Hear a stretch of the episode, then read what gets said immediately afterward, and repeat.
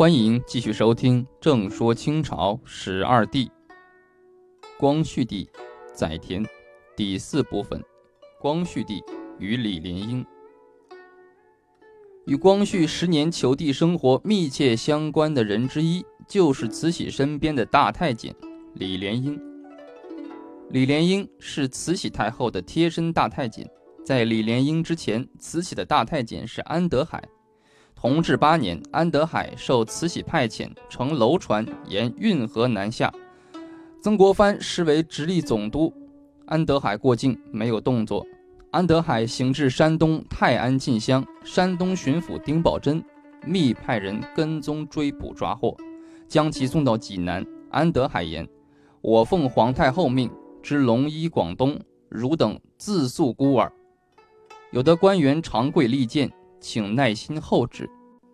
巡抚丁宝桢未等旨到，弃安德海于市，知党死者二十余人，及其辎重，得骏马三十余匹，黄金珠玉珍宝称足，皆输内务府。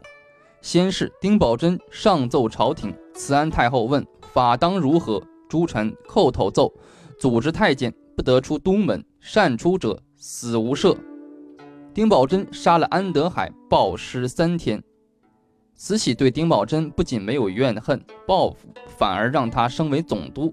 其中的原因，有人分析道：慈禧年轻守寡，传闻同安德海有男女之事，安德海暴尸三天，公示安德海的确是一个太监，从而为慈禧太后洗刷了不白的传言。在这里补充一点，清朝汲取明王教训。对太监严加控制。他家知道，明朝有几个大太监，如王振、刘瑾、魏忠贤等。王振鼓动明英宗亲征瓦剌，兵败土木堡，成国公朱勇等白事皆悉行进，上书齐野。王佐武振义伐桂草中，最后英宗兵败被俘。刘瑾，明武宗时太监，召集群臣跪在金水桥南，宣誓皆海内好忠直者。大学士刘建尚书韩文等五十三人之罪。魏忠贤大家比较熟悉，当时袁崇焕守宁远、锦州，魏忠贤派监军位在主帅之上。这些太监没有文化，不懂军事，却在总兵、巡抚经略之上指手画脚，发号施令。明军获得宁锦大捷后，魏忠贤的孙辈在襁褓中得封公侯，而前线总指挥袁崇焕。仅得衔一级银三十两。慈禧时的安德海与明朝的太监不可同日而语。安德海死后，李莲英伺候慈禧。李莲英是直隶河间府大城县人，民间传说他原是河间府一带的无赖，因私贩萧黄被关入监狱。出狱后改行做皮匠，所以被称为皮萧李。后来他来到北京，因为会梳头，便托同乡太监沈兰玉介绍进宫，当了慈禧太后的梳头太监，并受到太后的宠信。这些传说呀，并不完全可靠。据李莲英墓志铭记载，他生于道光二十八年，比慈禧小十三岁，九岁入宫。清宫档案记载，他在咸丰七年由正亲王端华府上送进皇宫当太监。李莲英入宫后的名字叫李进喜，慈禧太后改名为莲英。她先后在奏事处和东路景仁宫当差，直到同治三年十六岁时才调到长春宫慈禧太后跟前。此时太监安德海正受到慈禧太后的宠信。安德海的死给李莲英留下深刻教训，也给他提供了发展的机会。李莲英是个聪明乖巧的人，很快揣摩透。慈禧的秉性和好恶，能够千方百计地讨慈禧的喜欢。他还能事上以静，事下以宽，这是李莲英太监人生的秘诀。同治十三年，年仅二十六岁的李莲英任储秀宫首领太监。光绪五年，李莲英任储秀宫四品花翎总管。随着慈禧太后大权独揽，他的声望地位也一天天的显赫起来。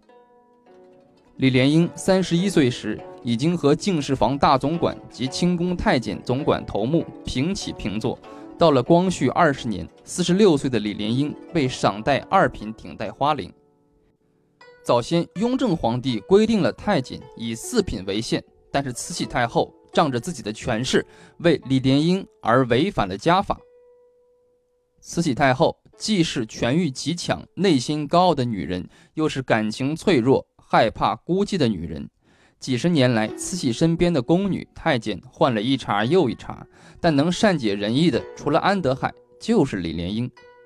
在晚清宫廷生活见闻中记载，每天三餐早晚起居，慈禧太后和李莲英都当面或互派太监问候。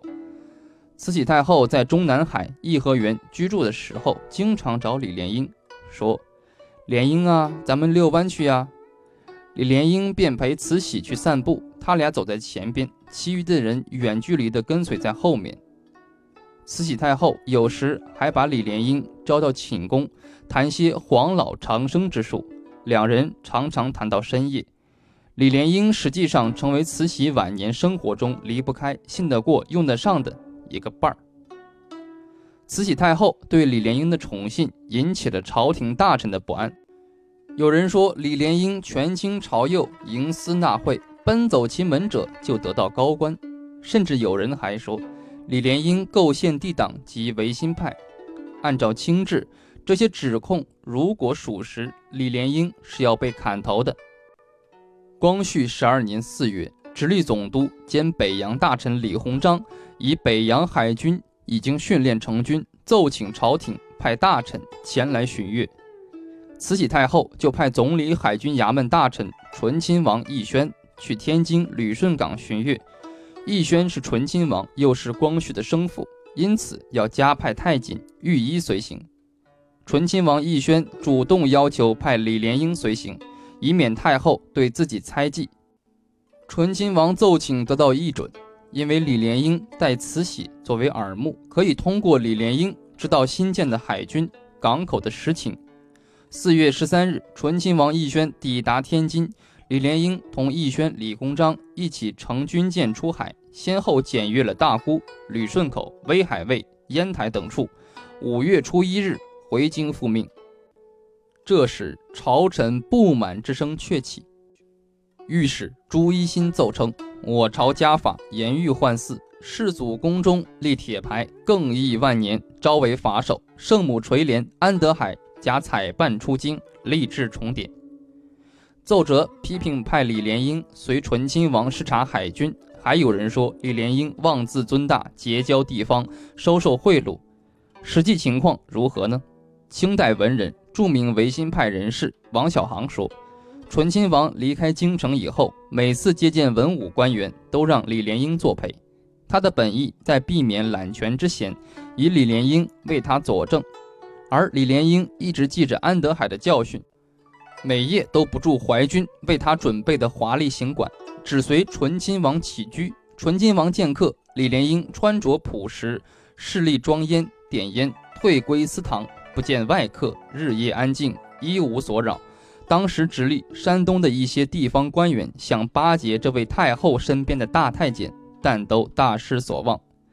慈禧看了朱一新的奏折，找醇亲王问明情况后，命将朱一新降级。李莲英在慈禧与光绪之间采取什么态度呢？有人说他完全站在太后一边，反对变法，陷害光绪。也有人说，李莲英生性圆滑，两面讨好。不但慈禧太后喜欢他，光绪皇帝因为从小就受到李莲英的看护，也喜欢他，叫他暗达，还夸他忠心事主。王小航曾讲述过一个故事：庚子年，八国联军侵入北京，慈禧率光绪和王公大臣出逃，第二年回京，在保定驻跸。慈禧临时寝宫被褥铺陈洁净华美。李莲英住的也不错，而光绪皇帝如何呢？李莲英事后，慈禧太后睡下后，前来光绪住处探望，见光绪在灯前孤坐，无一太监值班。李莲英一看，十分惊讶，光绪皇帝竟然没有铺盖，时值隆冬季节，天寒地冻，无法入睡。李莲英立即跪下，抱着光绪的腿痛哭说：“奴才们罪该万死。”并且亲自把自己住处被褥抱过来供奉给光绪帝使用。光绪回到北京以后，回忆西逃的苦楚时曾说：“若无李暗打，我活不到今天。光绪皇帝和慈禧太后死后，李莲英办理完丧事，于宣统元年二月初二日离开了生活五十一年的皇宫。隆裕太后准其原品修制，就是带原薪每月六十两白银退休。李莲英死于宣统三年，终年六十四岁。李莲英死后，得到清廷祭奠银一千两。